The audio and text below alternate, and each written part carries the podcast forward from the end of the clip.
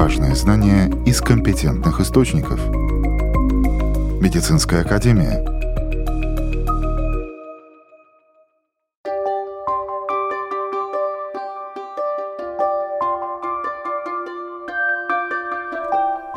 Здравствуйте, с вами Марина Талапина. Сегодня в выпуске. В Гайлезерс начали делать уникальные операции, которые помогут людям с онкозаболеванием почек. Кто такие технические ортопеды и чем они занимаются? Далее об этих и других темах более подробно. В Рижской Восточной клинической университетской больнице начали делать уникальные операции – Раковые клетки в почках уничтожают при помощи специального, более щадящего метода заморозки – криоабляции. Врач-резидент отделения инвазивной радиологии Галлезерс Артур Шилов рассказывает подробнее об этих операциях. Эти операции называются криоабляцией. Э, слово крио – это от древнегреческого э, заморозка, и абляция – это от английского называется вынимание, скажем так. И эти процедуры, операции, две проводились э, пациентам с образованиями почек, то есть злокачественное образование почек, таким образом, что через кожу вводились под контролем компьютерной томографии иголки, такие специальные иголки, через которые циркулирует газ, аргон, который способен на кончике иголки достичь температуры минус 150 градусов, таким образом образуя, банально говоря, лед. То есть это мячик такой льда, который мы способны, во-первых, контролируя аппарат, контролируя и давление, и то, сколько газа поступает в иголки, мы способны контролировать объем этого мячика льда, и таким же образом под контролем компьютерной томографии мы видим, где его э, рубеж. И этим способом мы можем э, заморозить, опять же, может быть, немного банально говоря, но заморозить клетки рака так, что больше этот рак э, в том месте не вернется, и клетки больше уже не жизнеспособны. И по факту, что соразмерно с операцией, когда вырезается часть или вся почка, в данном случае, конечно же, мы сохраняем э, большую часть органа, поэтому это называется малоинвазивная операция. И каким образом эти уже разрушенные при помощи холода клетки покидают организм? Они по факту, скажем так, прямым способом не покидают организм, они отмирают, то есть они замораживаются, и мембрана клеток разрывается, и клетки эти больше не жизнеспособны. И дальше уже сам организм эти поврежденные клетки способен уничтожить. И по факту в нашем организме есть клетки, так называемые макрофаги, часть иммунной системы, которые дальше уже просто частицы клеток обрабатывают, съедают, поглощают, говоря простым языком, и в организме больше не остается, то есть не остается жизнеспособных клеток рака, которые дальше продолжают расти. А мы говорим об уникальности операции. Конечно, по латвийским меркам мы и гордимся тем, что это у нас удалось такое ввести, и мы очень рады, что получилось э, довести этот весь процесс долгий обучения и перенятия опыта до конкретного результата в Латвии.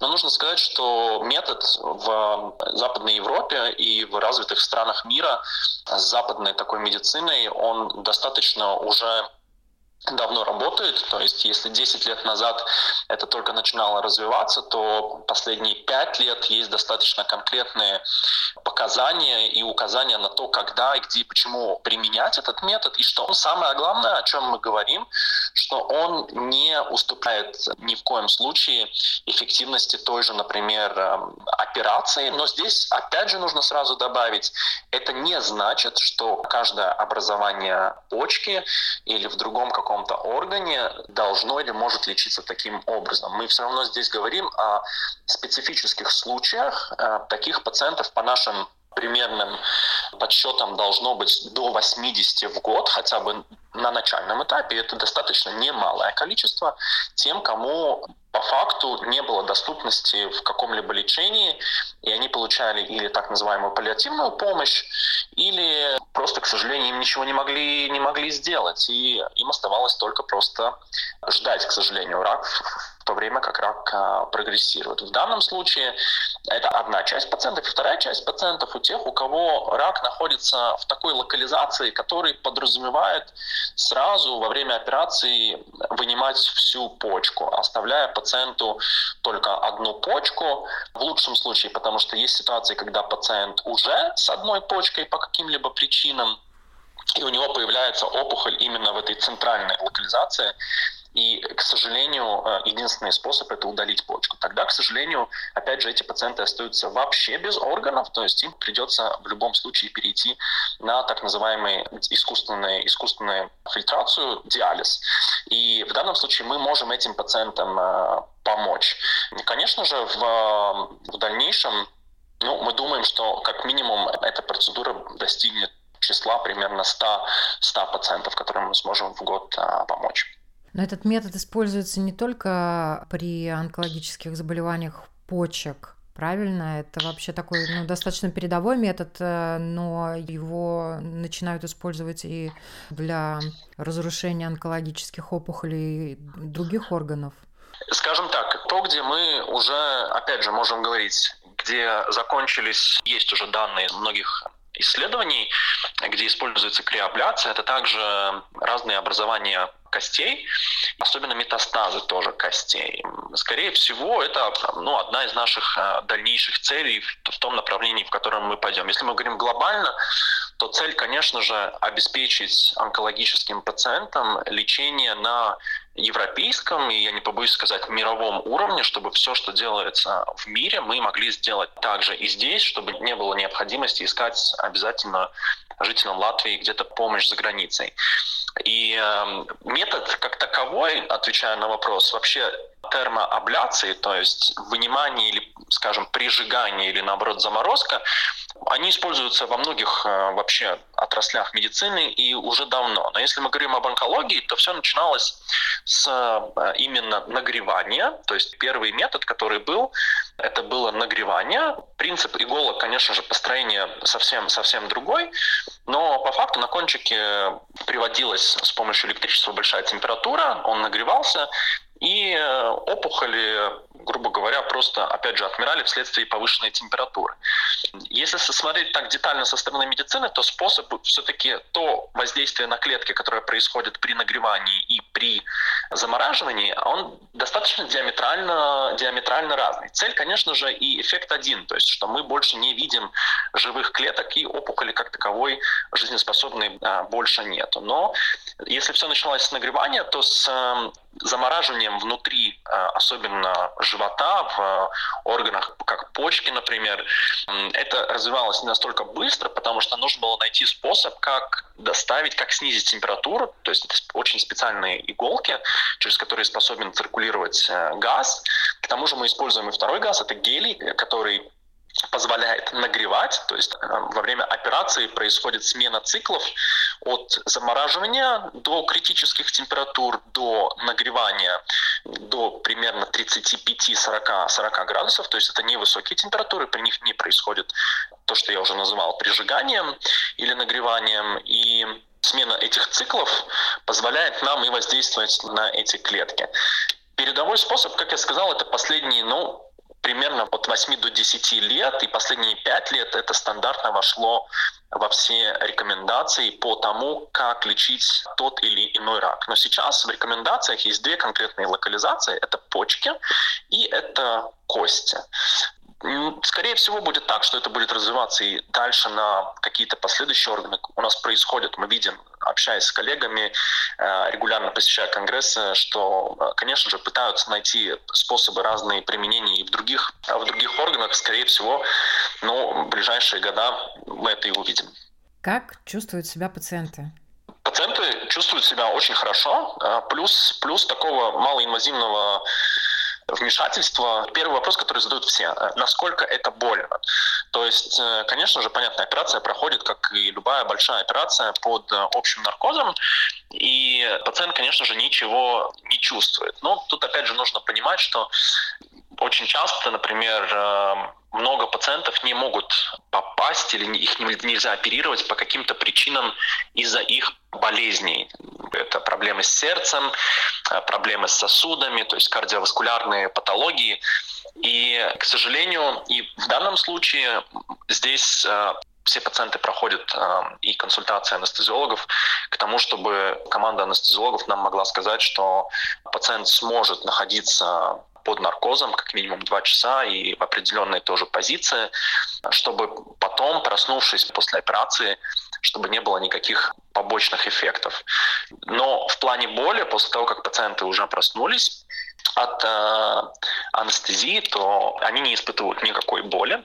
Да, есть примерно от 10 до 15 процентов э, людей, у которых небольшая тяжесть или тянущее ощущение. Там, где проводилась именно операция с той стороны, у части поднимается температура, но это один-два дня, и это плюс. Этому мы, конечно, тоже рады, что мы можем пациентам помочь чем-то, э, скажем так, один или другой пациент могут сказать, наверное, со мной ничего не делали, раз я ничего не чувствую, все в порядке, а на коже несколько только маленьких а, порезов, которые 2 миллиметра диаметром. И это, кстати, иногда играет тоже а, плохую роль, потому что и вправду то, что нет больших разрезов, потому что некоторые пациенты привыкли, что если уж большая серьезная операция с э, таким хорошим радикальным лечением, это должно быть большой разрез, и обязательно должна быть большая рана, и потом должен быть большой шов. Но мы определенно от этого уходим в сторону, то есть и медицина идет в ту сторону, что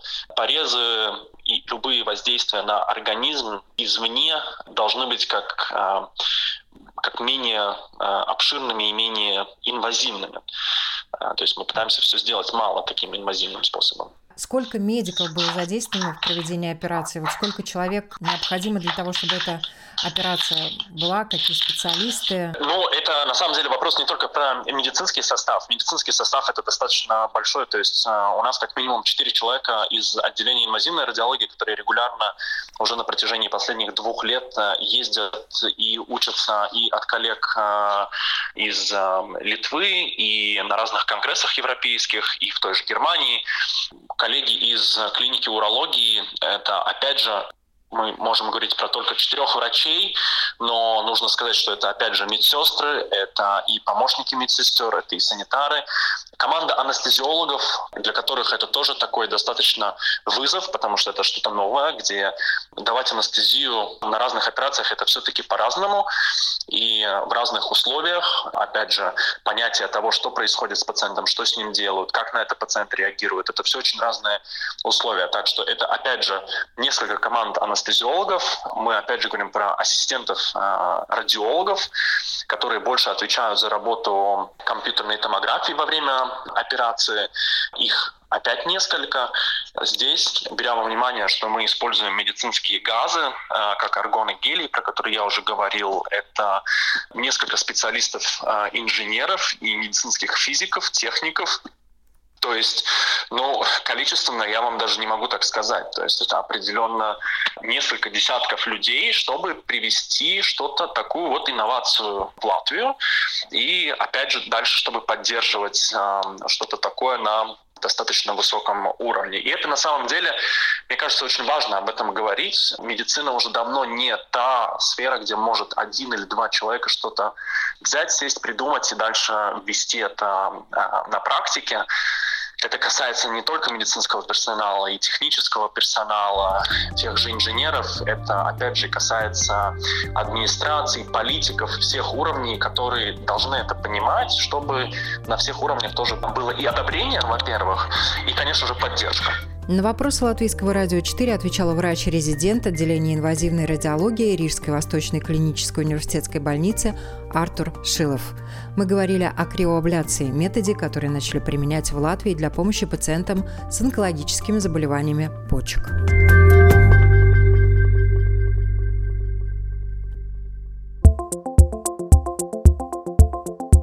Новости медицины.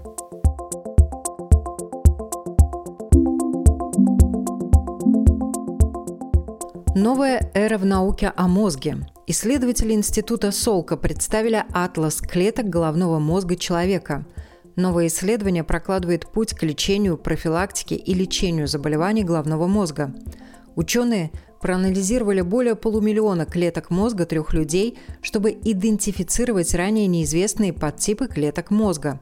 Их исследования прокладывают путь к пониманию того, как определенные типы клеток мозга выходят из строя при нарушениях и заболеваниях головного мозга.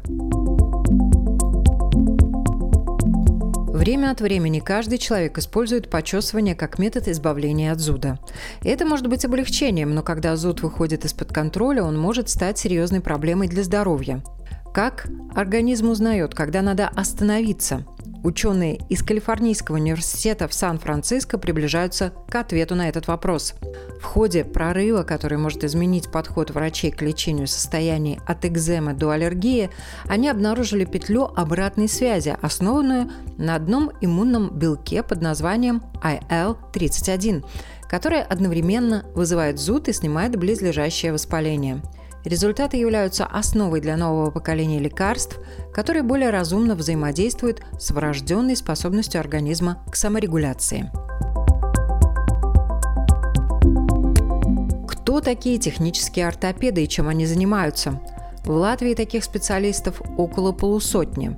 Подробнее о них рассказывает Гунтес Райполис, сертифицированный технический ортопед компании Adaptic.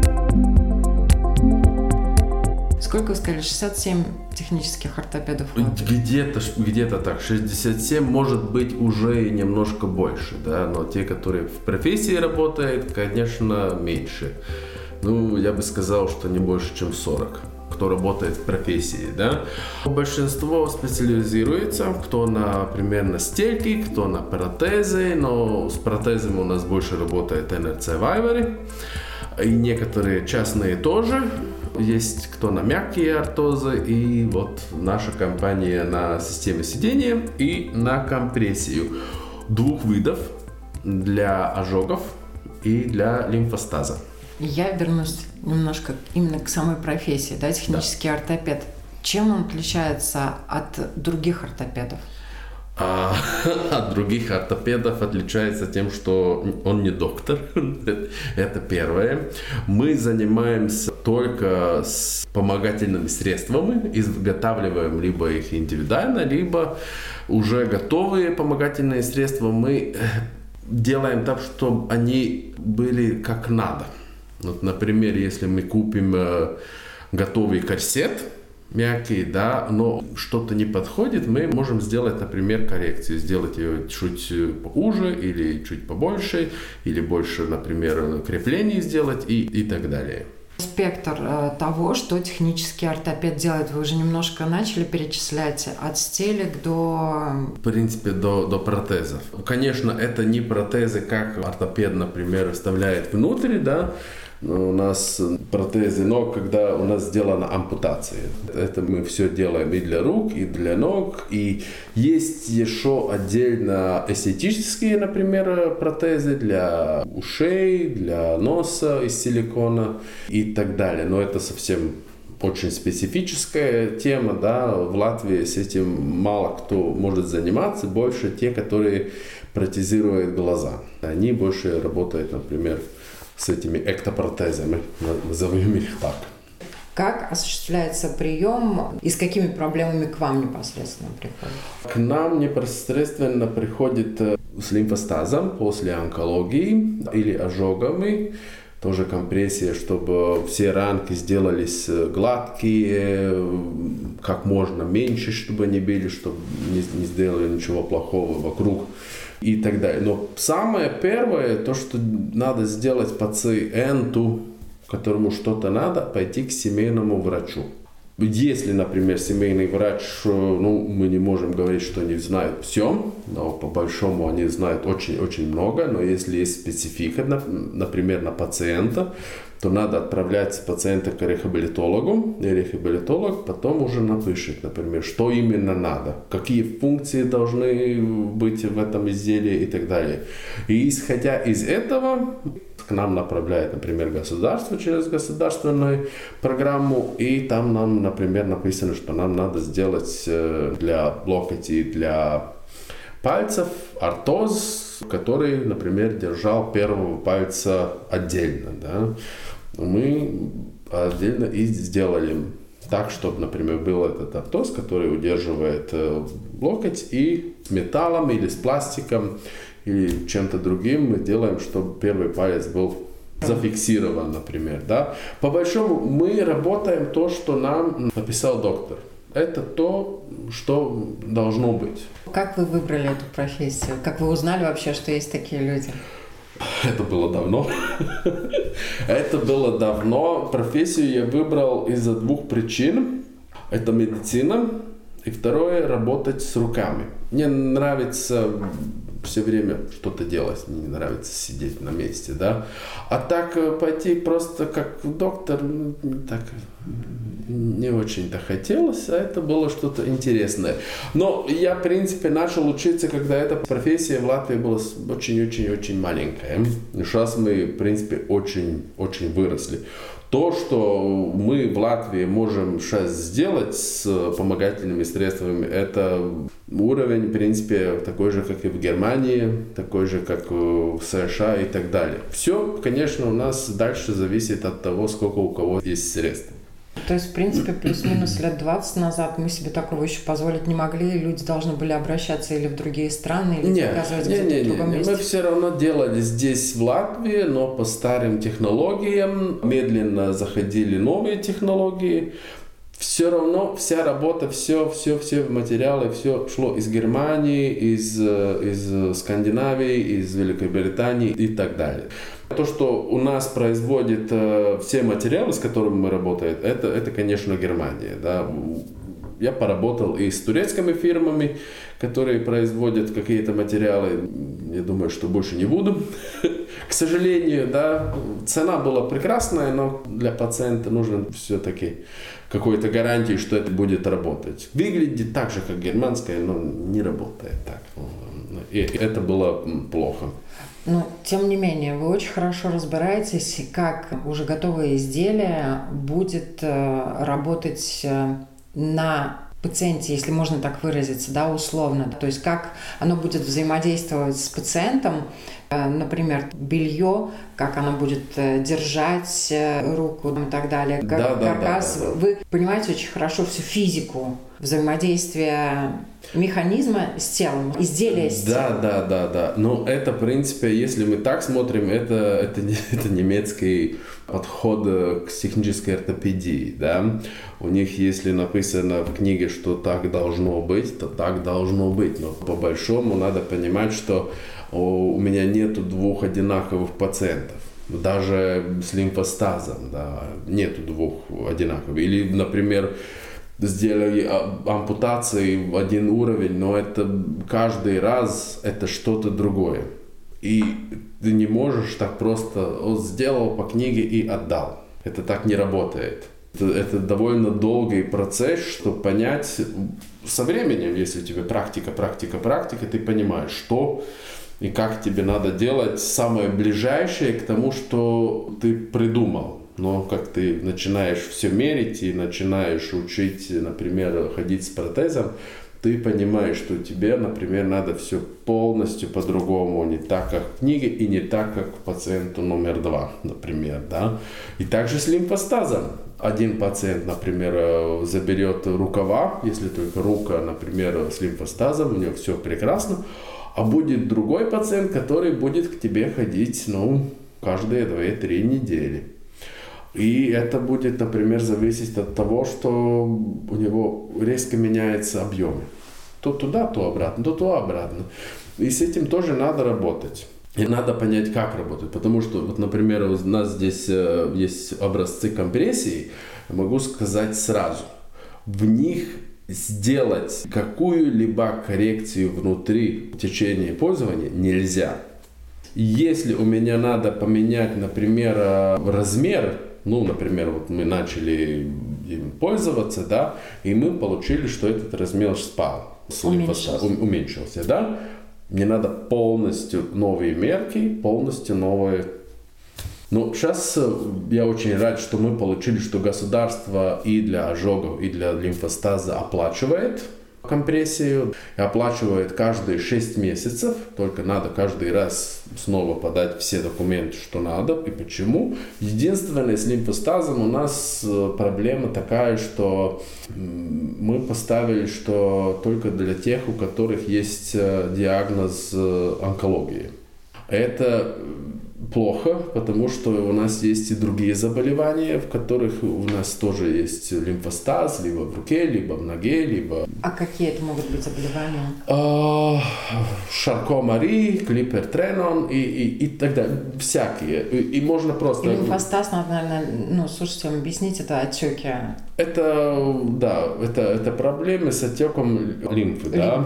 И при онкологии это у нас побольше, да, у нас э, с онкологией больше. И второе, у нас ожоги тут тоже. Мы немножко посмотрели на раны как ожоговые раны, но есть и проблемы не только у тех, у которых, например, ожог, либо, например, от огня или от холода. Это тоже ожог, и от холода тоже мы ожог получаем, и тоже есть какая-то рана. Но есть, например, после аварии или политравма, да, и большие раны. Тут тоже раны, на которые надо положить, например, компрессию. И мы чуть-чуть упустили, но это у нас, если я не ошибаюсь, второй или третий год, когда государство оплачивает компрессию, именно как компрессию. Где-то просто вся компрессия шла как мягкие атозы, но это совсем что-то другое, да. Мы не можем дать два года гарантии на компрессию, потому что те, которые делают у нас ткань, не дают больше, чем 6 месяцев, потому что ну, если да. ты носишь 23 часа в сутки, то ты не можешь получить, что через 6 месяцев эта ткань все еще будет... Э, такой же эластичный. такой эластичный и, и, и такой же сильный, чтобы, чтобы сделать эту компрессию, потому его надо менять. И для тех, у которых э, раны не от ожогов, получается, что они могут получить только один комплект. А у тех, у которых ожог, два комплекта, потому что надо менять, менять, менять, менять, менять все время. Сколько вы учились, где вы учились? А, я знаю, что вы работу писали совместно с медиками по именно тоже воздействию компрессионного трикотажа для пациентов э, с церебральным параличом и так далее, да? Да, это глубокое давление. С этим, в принципе, мы сейчас э, думаем, как работать. База у нас э, Рига Страдня университета. Там у меня бакалавр, магистр у меня как социальный работник, потому что когда я учился в магистратуре, тогда еще не было программы реабилитации. Но еще один магистр, может быть, надо, но это довольно сложно. А дополнительно своей учебе я еще в 9-10 год, я полгода еще учился в Словении, тоже на эту же программу, просто мы смотрели, какая у них система, что они могут, да. Могу сказать, что в 9-10 году Словения у нас была впереди на 8 лет.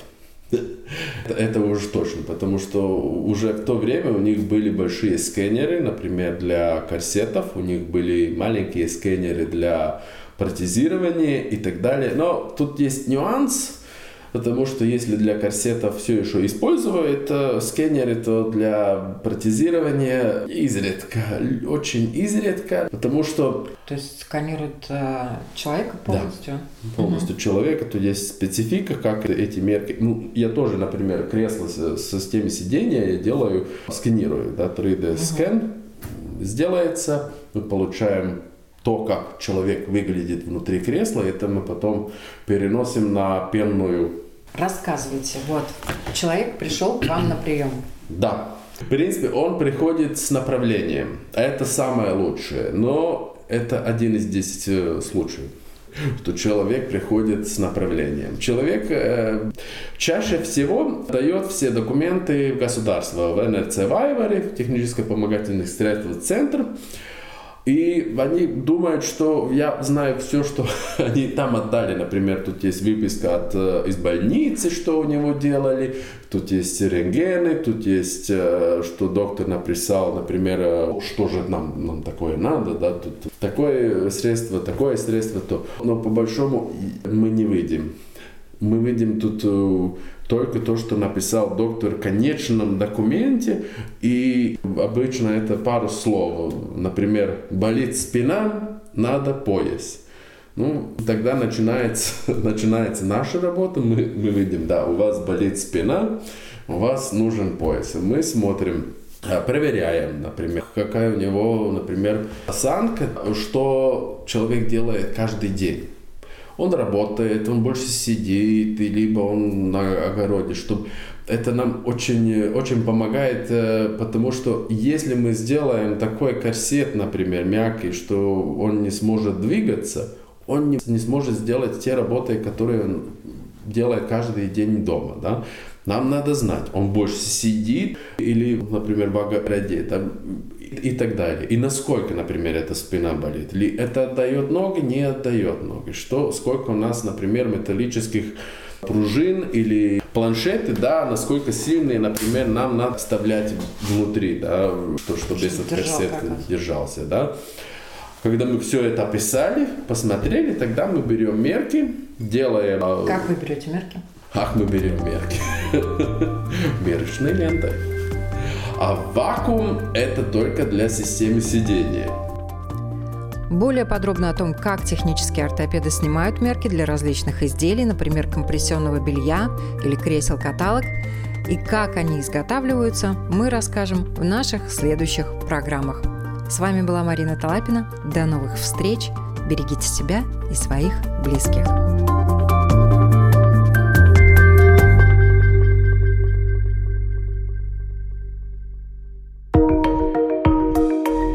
Важные знания из компетентных источников.